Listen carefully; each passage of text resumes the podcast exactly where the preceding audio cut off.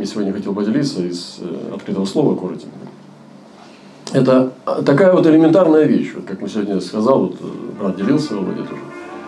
Он хорошо сказал, что какое-то слово буквально ты, э, открывается тебе, там, буквально строчка какого-то слова, и ты питаешься хлебом. Ты просто берешь этот хлеб, а его не надо много. Когда вот чем отличается хлеб жизни? Что его много не надо. Его можно взять кусочек и накормить народ весь. Он взял пять хлебов, две рыбки. Представляете, и умножил его. Это то божественное, небесное, оно щедростью изливается. И как Писание говорит, что Бог дает не мерой духа. Духа дает не мерой. И льется, и переливается, и пусть еще льется. И когда однажды на двух других сошел, там на Мадада, на Мадада там, и кого там еще, Елдада, это говорит, запрети им, они, они же не пророки. Он говорит, нет, ты не понимаешь. О, если бы все пророчествовали, сказал Моисей, когда бы Дух Святой на них сходил. Поэтому не запрещайте. Говорите языками, не запрещайте пророчествовать. И у Моисея было сердце. Иисус Навин возреновал, что они не пророки. Вот он структурный такой человек был. Сразу в структуре это не по правилам. А Моисей как отец уже был. Он, он усовершился. Он понимал волю Бога, он понимал сердце Бога. Говорит, да прекращай, не останавливай, пусть пророчествует. Эти два юноши, Илдат, Мадат, они ушли в транс, и они стали пророчествовать. Стали возвещать. Я думаю, что все равно пророки, все ветхозаветные пророки, они всегда можно было прочитать тонкую красную нить, это о Христе. Все, все равно там всегда Христос просвечивает. Я это даже понимал, когда только еще в церковь не, не ходил, когда второй раз читал Библию, я уже понял, что это о Христе, она везде говорит. Любое пророчество, которое ты берешь, все об Иисусе. И я думаю, что они тоже говорили о Христе. Если Енох говорил о Христе, то тем паче уже современники. И мы сегодня имеем не меры Духа Святого. Молодых вдовиц не принимай. Вот тебе проповедь. Кстати, я ни разу такой проповеди не слышал. Вот разные, как Петр по воде ходил, там, как за него Иисус молился, все, я это слышал много раз. А вот чтобы такое вот, посмотрите, как неинтересно. Молодых вдовиц не принимай, но особенно молодежи, вот, да, классно. Вообще актуально. Ибо они, впадая в роскошь, в противность Христу, желают вступать в брак. А это Божье Слово. Ребят, мы, нам надо научиться вы, вы, вы, цимус выдавливать из, из манго. Божественно. Оно только с виду кажется, как будто это картошка. А на самом деле там сока, знаете сколько? Сейчас вот вам докажу. Слушайте дальше, молодежь особенно. Они подлежат осуждению, потому что отвергли прежнюю веру. При том же, будучи праздны, приучаются ходить по домам. Вот э, особенно вот, ну, такие общительные женщины, слушайте. Приучаются ходить по домам и бывает не только праздны, но и болтливы, любопытны и говорят, чего не должно. Итак, я желаю, чтобы молодые вдовы вступали в брак, рождали детей, управляли домом, то есть толкает их в беременность. Просто запихивает. Толкает на кухню, в кастрюле, чтобы спаслись. Смотрите, что он делает, апостол. С любовью, потому что в раю разберемся. Рождали детей, управляли домом и не подавали противнику никакого повода к злоречию, ибо некоторые уже совратили след сатаны. Если какой верный верный имеет вдов, то должны их довольствовать, не обременять церковь, чтобы она могла довольствовать истинной зависимостью. Ну вообще неинтересное место, ну вообще. Но для пресвитеров оно. Как различать э, значит, истинных вдовиц и как ложных вычислять, что с ними делать сложными, и толкать в беременность чтобы они были, будучи окружены кастрюлями и э, парами на кухне, могли не болтать и никуда не ходить. Вы видите, да, мысль? Я не преувеличиваю, все так и есть. А истинных вдовиц надо уже различить и к ним особенно другое отношение иметь. Вот казалось бы, смотрите, зачем Павел пишет Тимофею? Ну, это пресвитерская тема, да, как различать, особенно пресвитера должны распознавать, это понятно. Но смотрите, что мне здесь касается в этом месте. Э, апостолы устанавливали в церквях, э, церкви были свежие, новые. Посмотрите, я хочу вас вот высвободить апостольский резец. Чтобы на нашем духе был резец. чтобы мы могли распознавать, что здесь происходит, о чем речь идет вообще.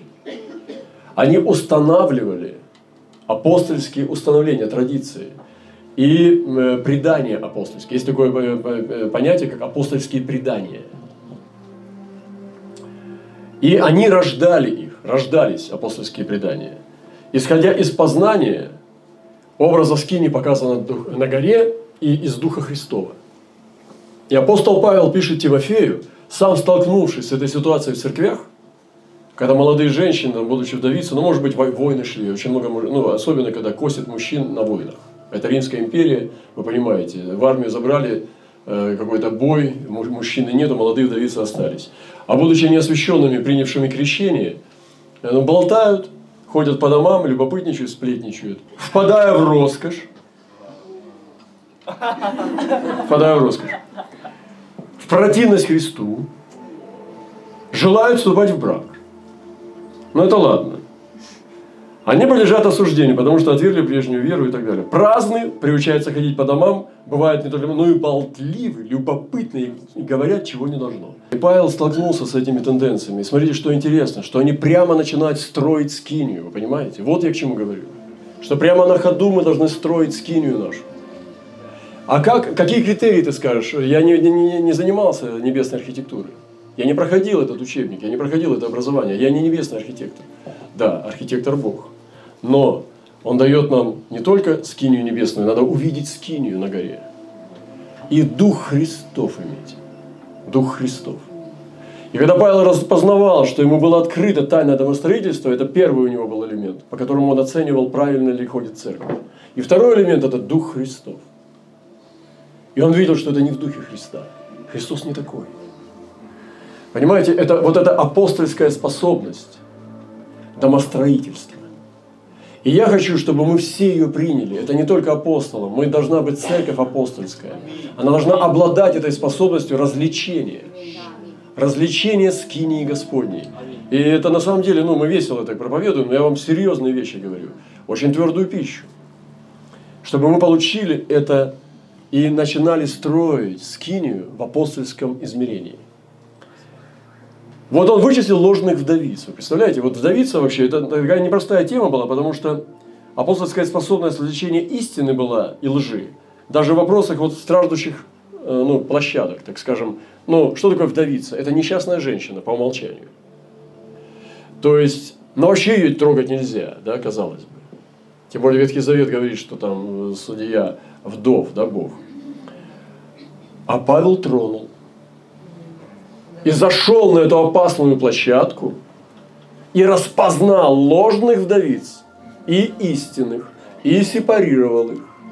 Вот эта способность резца апостольского, способность острия меча, чтобы даже на таких опасных вопросах, как вдовицы, он даже туда зашел и там навел порядок. Вы понимаете, что такое апостольское служение? Вот, братья, слушайте. Это очень важно. Мы с вами устанавливаем скинию. И как мы с вами ее установим, вы понимаете, так и будем ходить, и здесь нам жить с вами. Поэтому то, что вы допустите в своем малодушии или в неряшливости духовной, с этим и будете жить, с этой горой грязной посуды и с хламом внутри квартиры. Или же вы будете вычищать, будете быть чистоплотами, чтобы в доме нашем был порядок Божий. А еще там добавил Коринфянам, что он добавил? Жена в церкви да молчит. Там добавил еще сверху. И тоже с покрывалами. Ну, сестры, вы знаете, что мы вас любим очень. Но тем не менее, вы понимаете, правда же? И Павел так учил тоже, чтобы не было превуалирования полов.